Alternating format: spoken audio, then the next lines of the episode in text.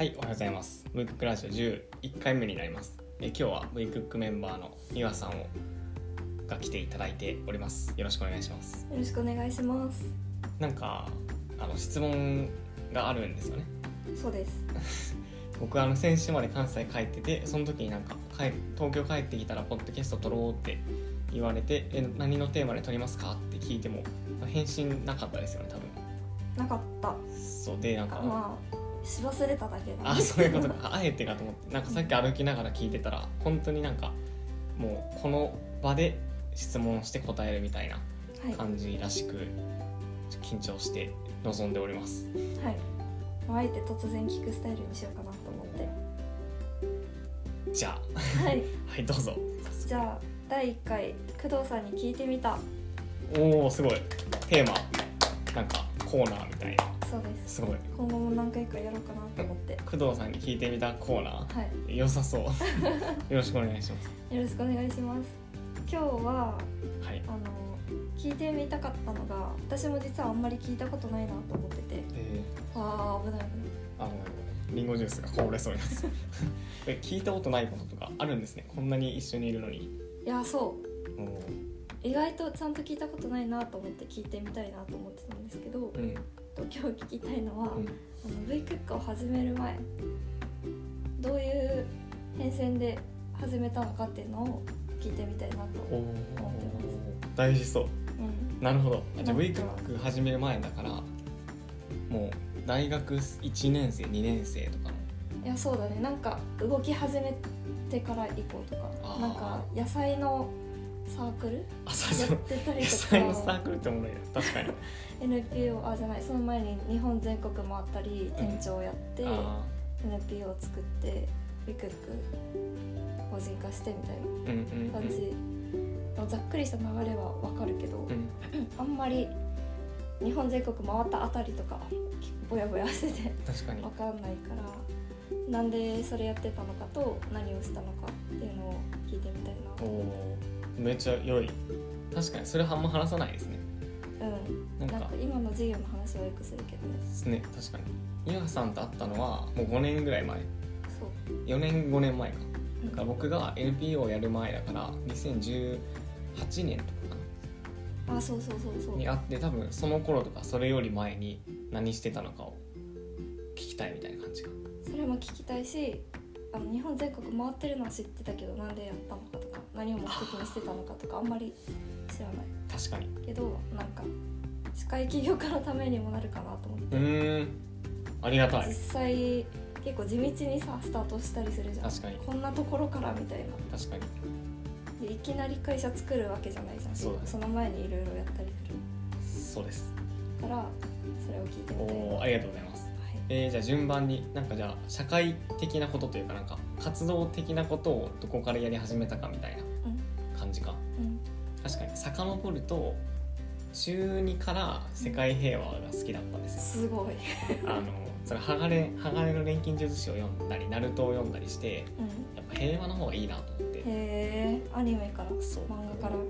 でで高2の僕の誕生日が2月28日なんですけど2月28日なんですけどあの誕生日に書道部の高校の友達に「世界平和」っていうなんか書いてもらったのをはいあの色紙みたいなの書いてもらったのをもらってすごい。今でも実家の自分の部屋のあのに額縁で飾ってるすごいみたい。ななんかまあそれはなんか言ってただけというかいいなーみたいな感じでこう思ってて実際なんかをやり始めたのは、まあ、消費活動としては高2からうん。なんかまあ今もそうだけどこうちょっとビニールいらないですみたいな。うん言い始めたりとかうんうん。なんか学校の部屋を、まあ、クーラーガンガンにしてる人がいたらそんなしやんでよくないって言ってこう最強にしてたのをちょっと弱に黙ってやるみたいな。うんその、まあ、クーラーのこう強弱から僕の活動は始まるみたいな感じででもその流れで高3でビーガンを始めたっていうのがあるんですけど多分そっからの話。うんビーガン始めたのはまたなんかのノートとか記事とかで書いてるので見ていただければと思うんですが大学入ってからが多分大学入る前も受験勉強してたから忙しくてで大学入ってからいろいろやり始めてすなんか思い出せないぐらい多分いろいろやってたんだけど最初は一番でかいのは ISEC っていう NPO なんか世界的な NPO が学生団体があって、まあこう国同士でインターン生を送り合うみたいな活動をしてそれでこうグローバルな視点を持つとかなんか逆行逆境を乗り越える経験をすることでリーダーシップのある人が増えて世界が平和になるみたいなのを理念にしたあのサークル。ゆうはさんも知ってますよね。してます。友達が結構入ってて。そうよね。いやいいんです。あれは。でなんかねそこが結構まあなんやろなんかこう、まあ、意識高い学生がいっぱい集まってるみたいなうん。感じで本当になんか何がしたいのかとか,、うん。なんかじゃあそのために何をあ、まあ、どんな社会にしたいのかとかそのために自分は何をするのかっていうのをめっちゃ話しまくるみたいうん。なので、まあ、やってて楽しかったけど3ヶ月で辞めたっていうのがうん。やってたことうんかな。でもなんかそこで結構なんかやりたいこととかが明確になって、まあ、今なんかその団体でやるよりかはやろうやりたいなと思ったら大学の食堂にビーガンメニュー導入することをしたいってへなんだえそれはなんで？何だったかな。なんかね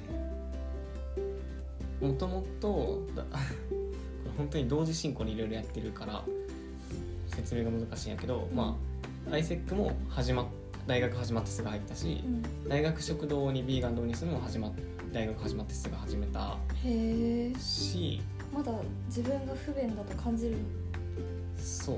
自分が不便だから始めたというよりかはもっとこうビーガンの生活しやすくしないとやりたい人ですら始められないからうん。もうこんなんじゃこうやりたかった環境問題解決するとか動物倫理の問題を取り組むとか以前の話でなんかやりたい人もやれないんじゃ何も進まんなと思ってそういうことやりたいと思ったんですよ。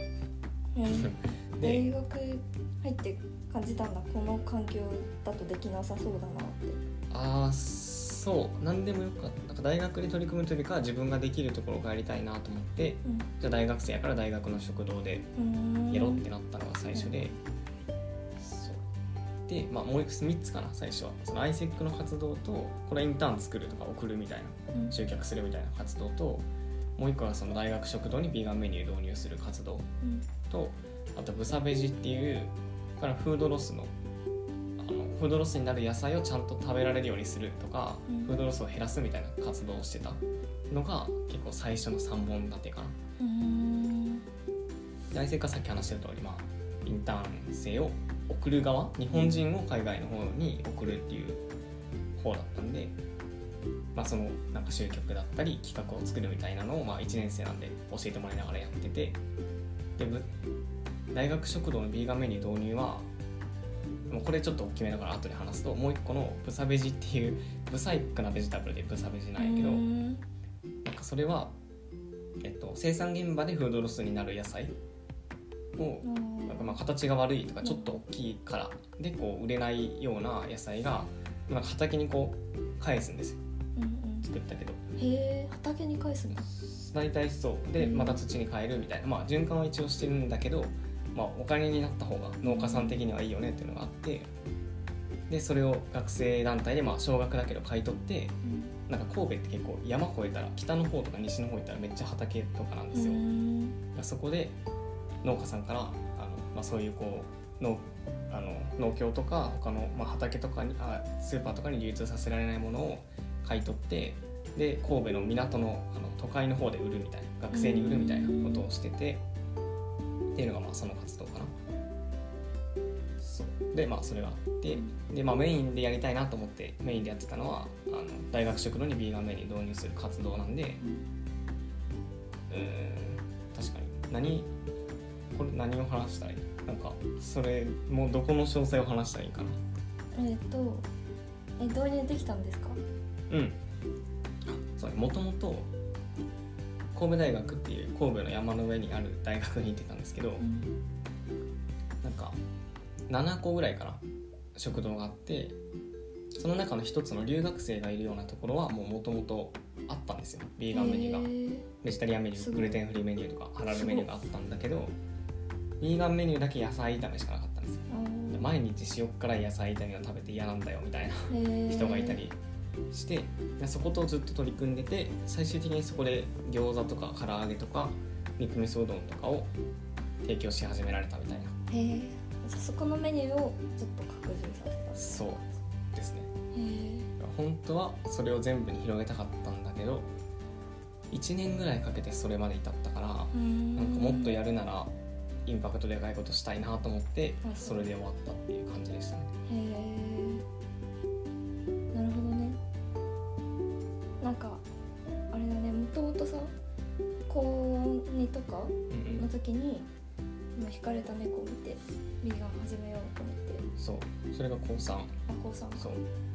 始めてでも自分がやるだけだったら ダメだったんだ。あ確かに。それありますよね。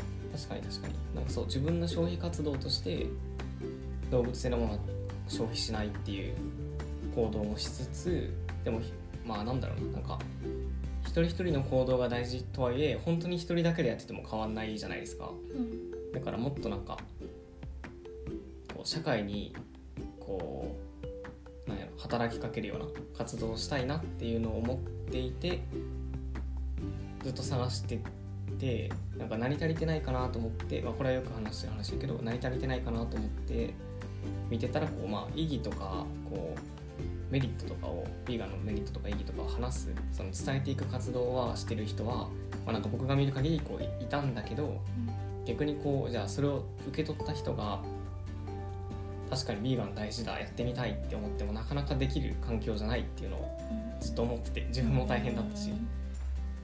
だからなんかせっかくこうなんやろまあ社会性のあること、まあ、動物だったり環境が下げることでこうその先にいる将来の世代とか今の子供たちのために行動してる人が増えた方がいいと思ってるからなんかでも増えないな今のままじゃって思ってその環境の方に働きかけようと思ったうん。からやりたくて。でまあいきなりなんか飲食店全国に作りますみたいなできないからうん。大学の食堂からやってみようかってなって始まりましたね。へえなるほど1年かけてメニューちょっと増やしたけどもうちょっと大きいことそう。別のことをやりたいなってなってそう。次は何にしたんですか？そう。なんかでも結構頑張ってこの1年。その1年なんか留学生3人と日本人2人でチーム作ってやってたんですけどまあその時僕があのチームワークが悪すぎて結局1人になるみたいなこともあったんですけどなんか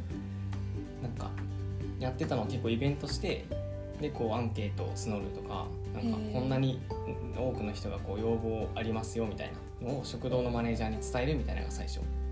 でそれが伝わった後にだから結構映画鑑賞会みたいなのをやそれこそカウスピラシーとかやったりとか見たりとかみんなで学校の教室借りてやったりとかしてたんですけど。そう。で、まあ、そこでディスカッションしたりとかアンケート集めたりとかしてで食堂の人に提供して確かに求められてそうみたいなのが伝わったら次はじゃあ何提供するみたいなところでこうレシピを作ったりとかあのヴィーガンの食品扱ってる会社につないだりとかをしてやってたっていう。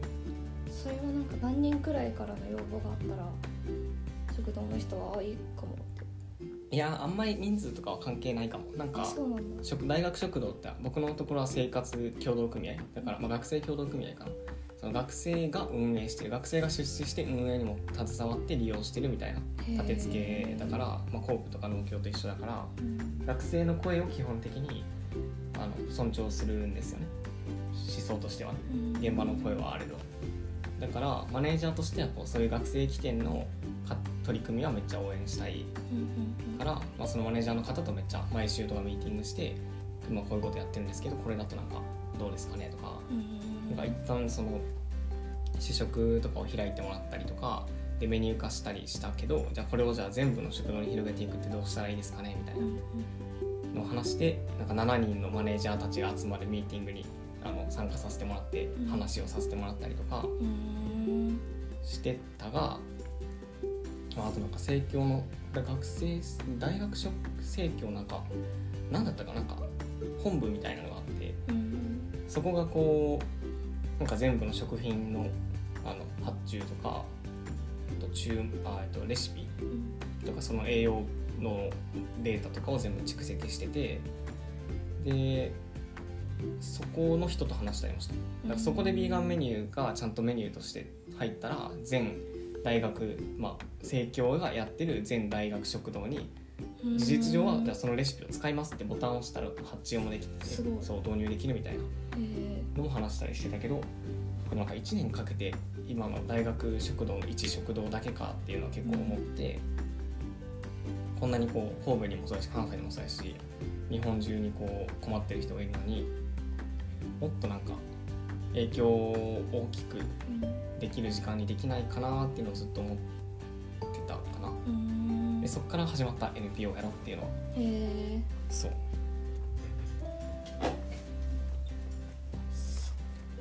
それでどう NPO に飛躍したんですか？なんかその時にあのなんかこんだけ頑張ってメニューこう2個導入するだけかみたいなんで結構なんかめっちゃ単純計算で考えたらなんか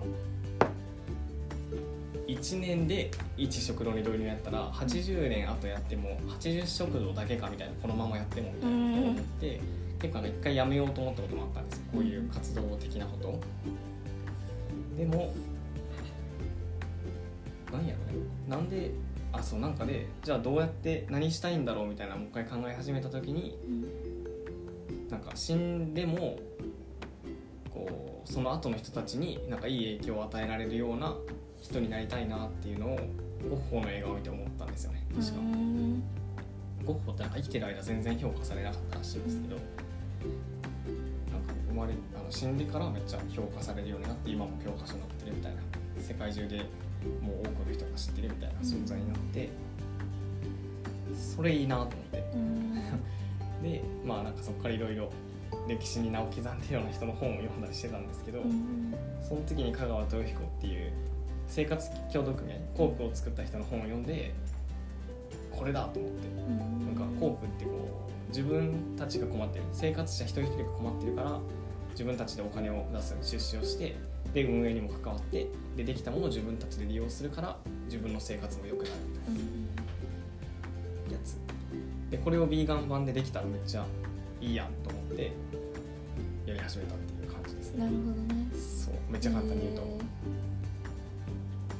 なるほど。じゃあそれで NPO を作りたいなって。NPO っていうか共同組合そう。を作りたいなと思って、そう。でちょっと共同組合の作り方めっちゃ調べたわけじゃないけどうん。なんか地域が絞られる。神戸だったら神戸みたいな絞られ方がして、なんかそれだとこう全国でやりたいのになと思って一番こうなんか一人一票ある。一人一人が意思決定に携われるっていう形がいいなと思って NPO が一番それに近い形だったから NPO 法人を作ろうってなったというえ感じです。ー、なるほど。じゃあなんかいいね。その始まり方。NPO を作ろうじゃなくてこういこういう状態のものを作りたいなと思ったらそれが NPO かみたいな。そうそうそうそうそう。たまたまね。へ NPO ってなんかこうしかも神戸あのコープも神戸スタート。えー、コープ神戸が一番歴史長くても100年以上やってるんですけど、うん。去年で1年100年か。なすごいなと思って見てるし NPO もあの阪神・淡路大震災でボランティア活動が結構活発化してその流れで NPO 法人法人としての NPO を作ろうっていうのでその流れで法人 NPO 法人の歴史が生まれたりとかしてるんですけどうん。結構だから歴史があって神戸は。だから神戸で作ったから結構その流れもあって NPO いいじゃんってなってなんかノリノリで作ってましたね。うーんなるほそう。どで作ろうと思って次はどうしたんですか？作ろうと思ってあのそれが日本全国回るのにそうあそう日本全国回ったんですよねまず。それはすごいね。何のために？そう。で日本全国回るたたのは仲間 NPO のメンバーその会員を集めるためとうん。でもまあそのためかな。一番はとまあなんかプロトタイプなんかいろんなこと事業やろうとしててプロトタイプを何個か作ったりヒアリングするためっていうのが目的の2つですね。仲間集めと、まあ、ヒアリングしまくるみたいなのが目的でなんか全国回る前にめっちゃこうノートに書くあのそこにあるノート書いてるやつがあったんですけどそこでこう V なんちゃらシリーズとかをめっちゃ書いてて、うん、V クックはその中の一つでなんか V ミートとか V イベントとかなんだっけ。V ファームとかもあったかみんなで畑やるみたいな。とかそう V ミー。ト V トーク V クック V チョイス V ファーム V ハウス V ハウスやってますね V ハウス。V クックハウスが。あるなんか V イベント V サポート V ヘルプみたいな。なんかいろんなことできたらいいなみたいなアイデアをいっぱい書き出しててどれがいいかなっていうのを確認しに全国回ろうってなったっていう感じかな。行く前に考えてたんだ。あそうそうそうそう。でこれはもともと考えてて最初関西で40人ぐらいの人にあの実際会ってヒアリングして、うん、で大体 V クックか飲食店の方かの2つかなって思ってたんですよ確か。でそのなんか目処はあった上でさらに全国回ってもっとなんか、まあ、話を聞いていくしこっちもこういうことやりたいって話して共感してくれたらこう NPO に参加してもらうみたいなことをしてたかな。関西でも40人いるんだ思っていますよ。思っているけどその中で40人ぐらいヒアリングさせてもらって始まったっていう感じかな。そう Google ドキュメントとかに書いてます。ヒアリングのメモ。今でもいっぱいあります。そうっていう感じでねやってました。だからでそれでじゃあ全国回ろうってなってお金ないなってなったからクラウドファンディングしてその時も多分125人ぐらいかな支援してくださって85万円ぐらい集まってそれを元手に北海道から沖縄まで回っていったみたいな。回ってたね。2か月半ぐらいかな。かけてやってました。だから合計330人に会ったらしくてだから毎日本当に3人4人ぐらいの人と会いまくるみたいな感じの生活でしたね。そう。懐かしい。大変だったな草の根活動っていうかえそう。地道な。どうでした？330人やってみて。よかった。なんか全国違うなと思ったし、えー、なんかヴィーガンって一括りにしてもこうたくさんいるみたいなのは分かってたけど、うん、実際にそれがめちゃめちゃ分かりましたね、うん、なんか専業主婦の人とか、パートの人会社員のおっちゃん、なんかおじいちゃんもいるし大学生もいるしみたいな。でその中でも結構どういう理由でヴィーガン始めたかも違うしどれぐらいのヴィーガンなのかベジタリアンなのかフレキシタリアンかとかも違うし、うん、やっぱいろんな人がいるんだなと思って。でもなんかみんな困りごとあるというかハードル感じる部分はあるからこれをじゃあ解消できたらいいなっていうのが、まあ、強くなったしいろんな人いるなって思えたからめっちゃ良かったですね。いい時間でしたね。めちゃ上がる。そうね。逆になんかヴィーガンとかでくくって考えるの結構ナンセンスだなって思いますね、うん、中でもいっぱいいるからって思えるようになりましたね、えー、でも大変だったなんかネネットカフェに泊まったりとか車で行ける範囲は車で行って車で寝てたし体は多分ボロボロだったはず。そ う若いからできたか。いやそう思う。18よでも1819とかやだからできた気がする、うん、未成年だったよねあの時は。すごい。そんな感じでしたね、えー、回ったのは。で回った後に NPO 法人設立して、うん、で V クックをベータ版を会員限定でリリースしてベータ版がリリースしてでその翌年に正式版一般公開で正式版リリースしてでその次の年かな。2020年の4月にもっと拡大させるぞっていうのを決めて株式会社にしたっていう流れで今に至っているという感じかな。なるほどなんかその NPO の中での動きとかも面白そう。いや確かにな。また別で聞きたい。いやそうだね。確かもう25分経ったのか。確かに。そそれでさなんかなんだろうベータ版リリースして改善して一般公開してみたいな、うん。そこもなんだろう。プロダクト作り的にはめっちゃ面白い部分だから確かに。聞いてみたいなって。確かに。でもねめっちゃ遠回りだったと思う。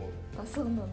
何にも分かんなかったけどなんかユーザーインタビューが大事らしいみたいうん。なのは分かるうん。からいっぱい話を聞こうってなったし。へえなん一回出すのが大事らしいってなったから出してみてめっちゃエラー起こるしみたいなへ感じでやってたし。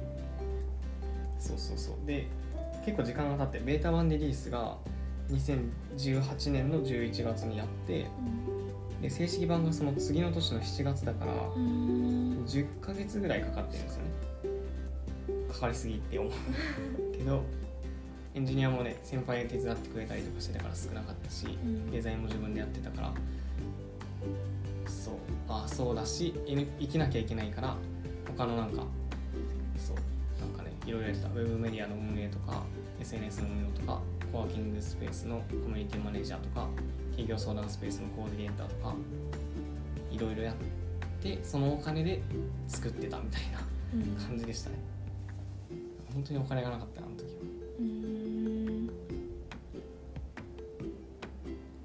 また別の回で。そうしよう。そうしよう。確かに。なんか思い出してきた。めっちゃ面白そう。はいじゃあ第1回工藤さんに聞いてみた。ありがとうございますありがとうございました。すごい。どどうでした？か面白かった。えー、よかった。面白かったしなんだろうな。なんかちゃんと聞かないと聞く機会ないから聞けてよかった。いいかも。こんな25分僕だけ喋り続けるみたいな。普通ないも。んあんま確かに。よかった。そう多分柊君にとっては当たり前の過去すぎてなんかわざわざ話すほどのことでもって思うかもしれないけど聞いててめっちゃ面白かった。によかった。記録に残せたし。これで誰かが誰かを始めてくれたらいい。そうだね。あなんかこれはみんなにできそうだね。ゆうはさんに聞いてみたシリーズとかもできそうだね。確かに確かに。良さそう。ありがとうございますそんな感じかな？はい、はい、また次回を楽しみにはい。していてください、じゃあありがとうございました。ありがとうございました